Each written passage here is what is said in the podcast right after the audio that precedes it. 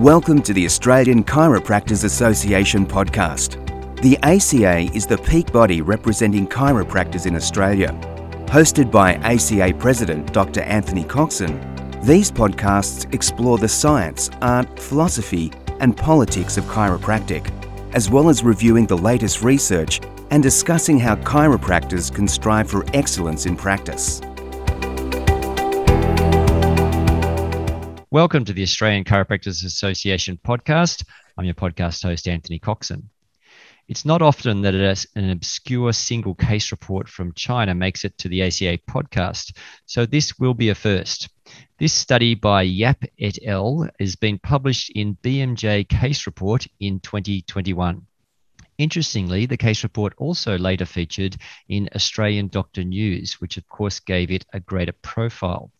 The title of the study is A Near Fatal Consequence of Chiropractor Massage.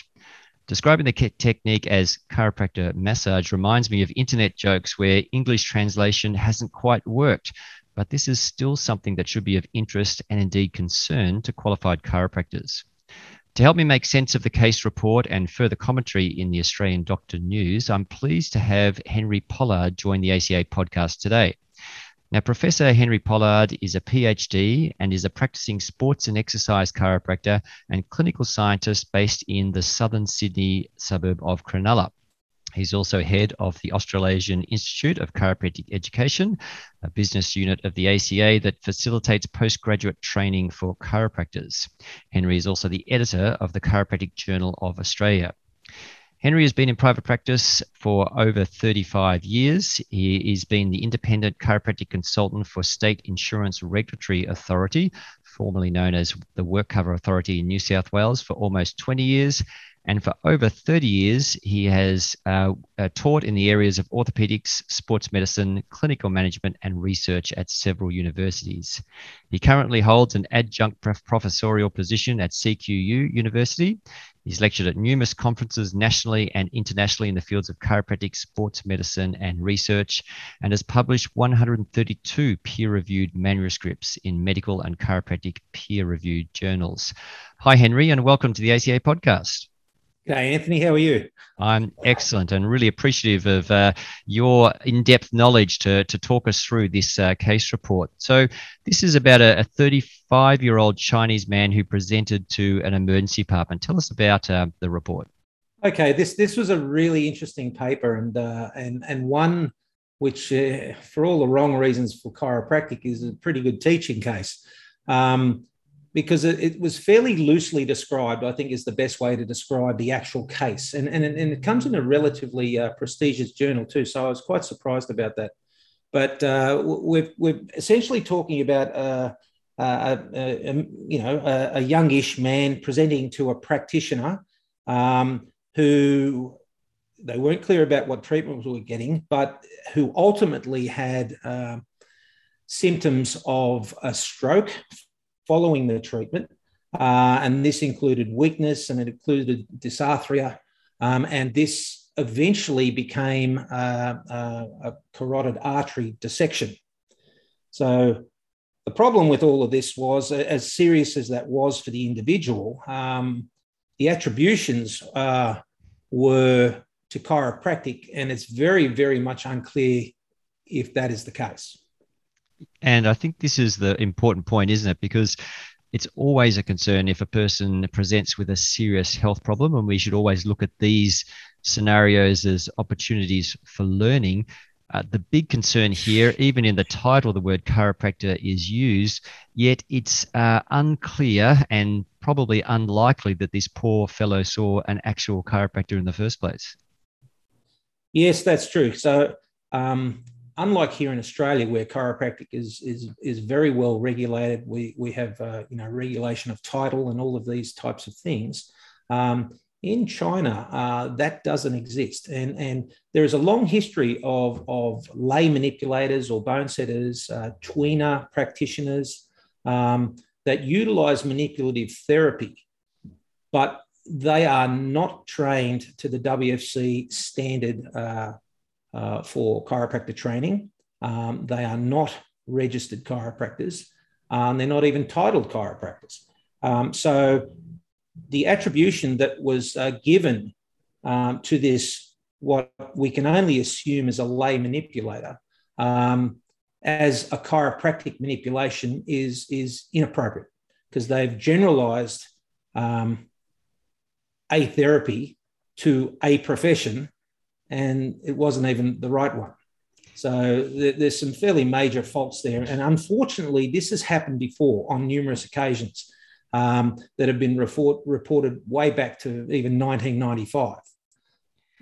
Yes, and I think I know the paper that you're talking about there. Alan Terrett, I think, won a few awards for that paper where he showed Correct. false attribution of problems with a, a non chiropractic experience being tagged to chiropractic. So if it more or less if it did harm, it was chiropractic manipulation. If it did good, it was just manipulation.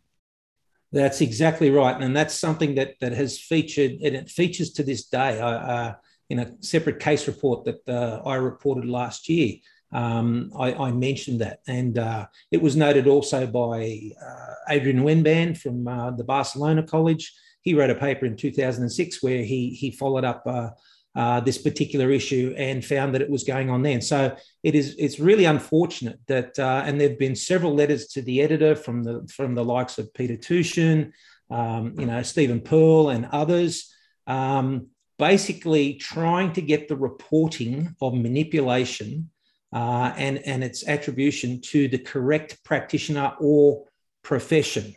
Um, and unfortunately, this is an ongoing battle for us to have clarity in the science reporting.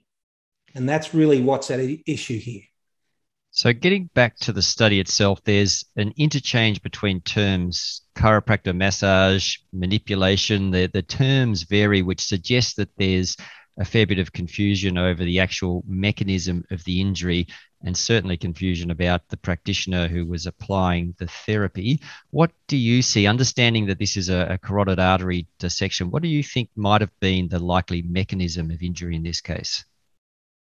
Okay, so what, you know, just just to, you know, go a little further into how how uh, diverse these descriptors are within the paper itself, let alone any anything that comes thereafter.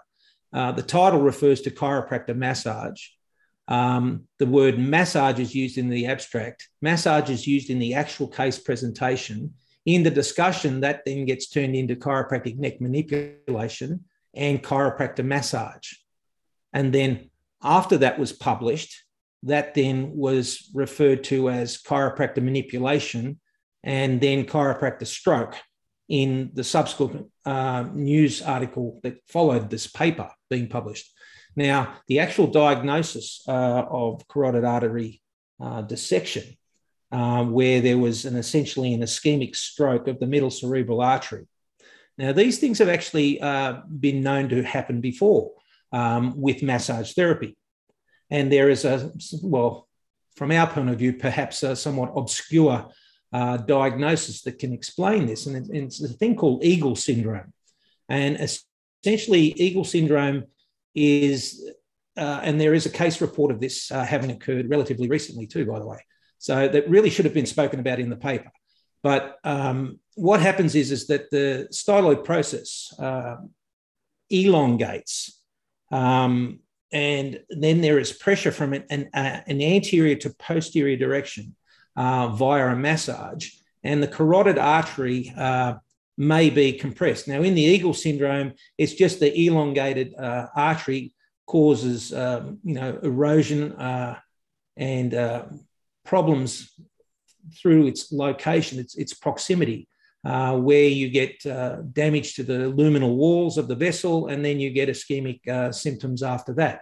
Now, one of the key things about the paper too is that the symptoms um, on presentation were not described. And this is a very important key point because I think any trained chiropractor or, or, or manipulator for that, for that uh, purpose who's, who's gone through a university program will know that anterior neck pain is a very different uh, subset of conditions compared to your usual posterolateral neck pain that we all see. Yes. And, and that if the anterior neck pain is then associated with, with uh, cerebral signs or cranial nerve signs, uh, weakness, dysarthria, and whatnot, that this is, you know, very much a no-go zone for, for manipulative therapy. Um, and so it, it, really is an important omission in the original paper not to have discussed all of that and whether or not that was known. And I guess this is where the learnings really are in the paper. We take umbrage to the fact that this poor person has seen most likely a lay practitioner rather than a chiropractor, that chiropractor has been dispersed throughout the case report. Um, but I guess the learning factor here and the really important thing is that a chiropractor would have understood that someone presenting in that way perhaps shouldn't be in a chiropractic office and needs to be referred quite urgently somewhere else.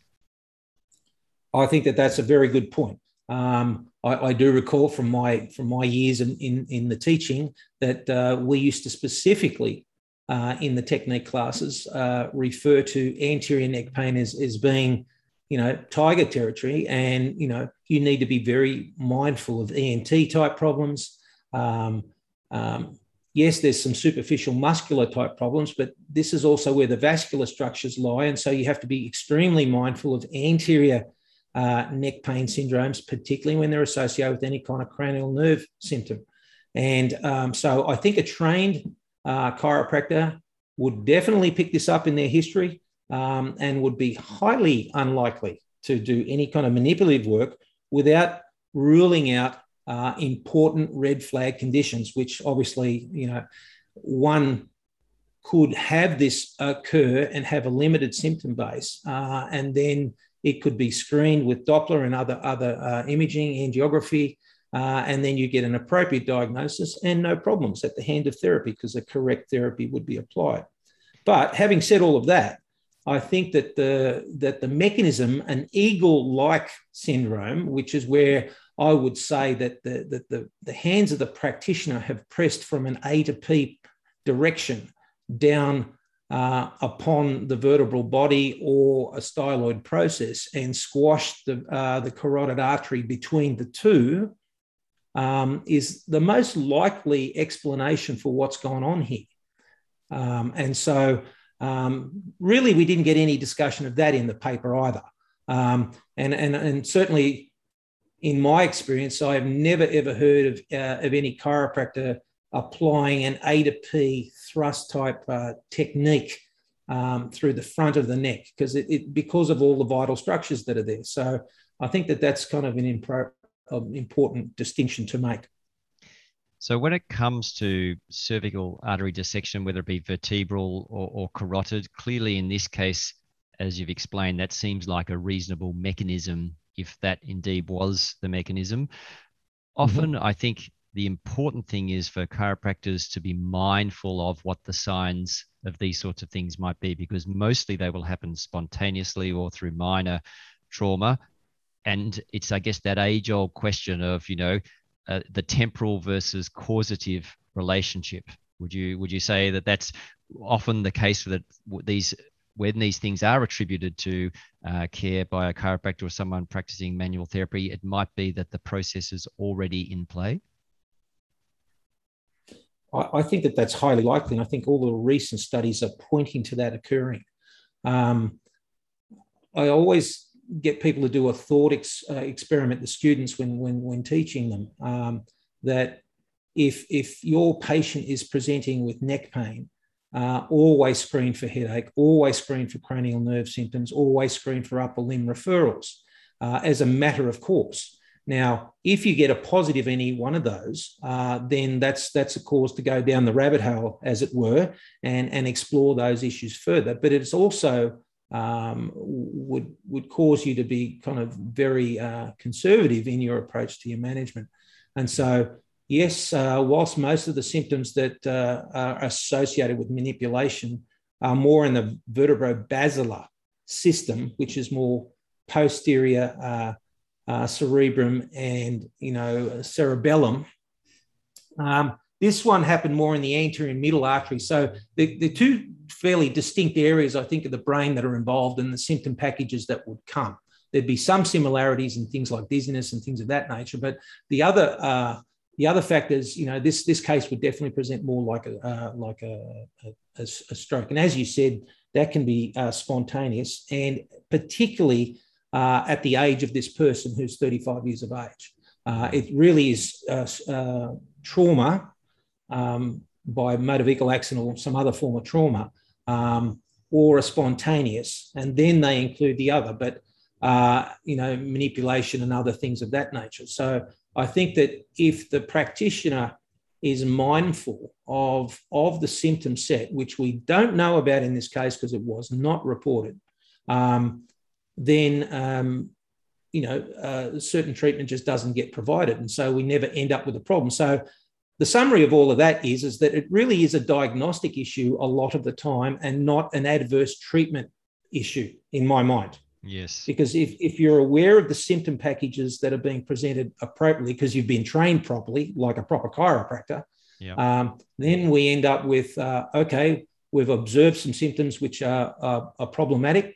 Let's go and get those checked out. And so we don't deliver the uh, an, an event that would have an adverse outcome, and so the thing never occurs in the first place. So I agree with you that that a lot of these cases uh, are quite likely in train, uh, are occurring, and then it's the job of the chiropractor to be uh, very mindful, or any practitioner to be very mindful of that in their history taking uh, when they uh, screen their patient. So you expressed your, uh, I guess, concern about the, the link to chiropractor when it wasn't a chiropractor or unlikely to be a chiropractor that performed the technique in the first place, but there's still within the study, I guess, good information which you've outlined just there, and certainly consideration of Eagle syndrome being something that's really important. What were your thoughts on the way that the AusDoc News reported the case study? Okay, so this this is this is sort of part two of the problematic reporting of this case. The part one was the actual presentation of the case in in the in the journal, and then the part two was the way the information in the journal was then used in the reporting uh, of the case. So referring now to part two, um, what was clearly defined as a and, and it's questionable uh, a chiropractor massage somehow became chiropractic uh, manipulation and stroke as reported in the AusDoc uh, uh, feature. And now that, in my mind, is completely inappropriate. Um, for first of all, what we have here is a case study. Now, case studies are, are, are very useful, and, and I'm very uh, pro case study uh, as something that, uh, that we should produce and that clinicians should read. However, they do have a lot of limitations. They're not actually considered research for starters. They're very good at describing scope of, scope of practice and, and, and they're clinically very interesting and, and you can relate to them as clinicians very easily. And so they're, they're kind of fun reading. But because it's, it's an N of one study, you, it, it is not generalizable to a whole profession or population, if you want to be technical about it. So, so what's happened here? It, it's likely that a lay manipulator or massage therapist or some combination of the two um, has uh, performed some sort of treatment, which is probably massage, and that has then been reported as manipulation, and then that has then been extrapolated out to not only the lay the, the lay manipulator manip- get this right, manipulate a um, population, but it's been extrapolated out to an entirely different profession, which is chiropractic. So uh, that is inappropriate, to put it mildly. So, what do you think? Uh, and, and, by the way, I just uh, the ACA for for our uh, members' interest has actually sent a letter to the editor, that editor, and uh, Henry, thank you for. Um, assisting with development of that letter. We're yet to see that published in AusDoc, but uh, hopefully it will. And certainly for members who are interested to see the, the detailed ACA response that they sent that we sent to AusDoc, they can just contact the ACA for that information. Um, in summing up, Henry, what should chiropractors take out of this? Uh, what are and what are the lessons learned to ensure best practice? Good question. Um, I, I believe that this is a, is a learning opportunity for all of us. Uh, I think that what we need here is to be very specific in our descriptors of who and what we are and who and what we do. Um, and, and so I think the the understanding of what is a, a, a vertebrobasilar insufficiency and what are the signs and symptoms is important to note because they are often used interchangeably with the carotid artery system um, sort of strokes. Um, and they are different. And I think it's, it's important that practitioners know the difference between the two. They also should know the difference uh, uh, not only on the presentation, but also uh, what are the likely signs and symptoms if something does go wrong, uh, and then what potentially one should do, because it, it does effectively describe um, the emergency department process that occurred, and so that's an important step.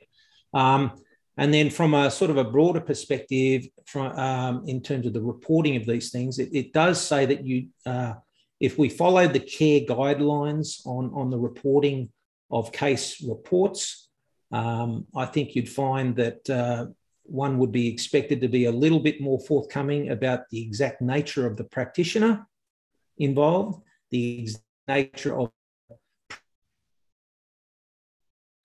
um, exact nature of diagnosis, differential diagnosis, um, because all of these, I believe, were not very good in this case. Yep. Well, look, Henry, look, I really appreciate your time today. I know you're a very busy man and juggling lots of balls, but you've uh, taken us through a very educative and logical approach to, to this case study. It's something that's really important, I think, for chiropractors to, to be aware of. Uh, and uh, thank you so much for your time today. My pleasure, Anthony. All the best. Well, that's it for me. Thanks for listening. I hope this podcast has been helpful in your quest for excellence and I look forward to chatting with you again on our next ACA podcast.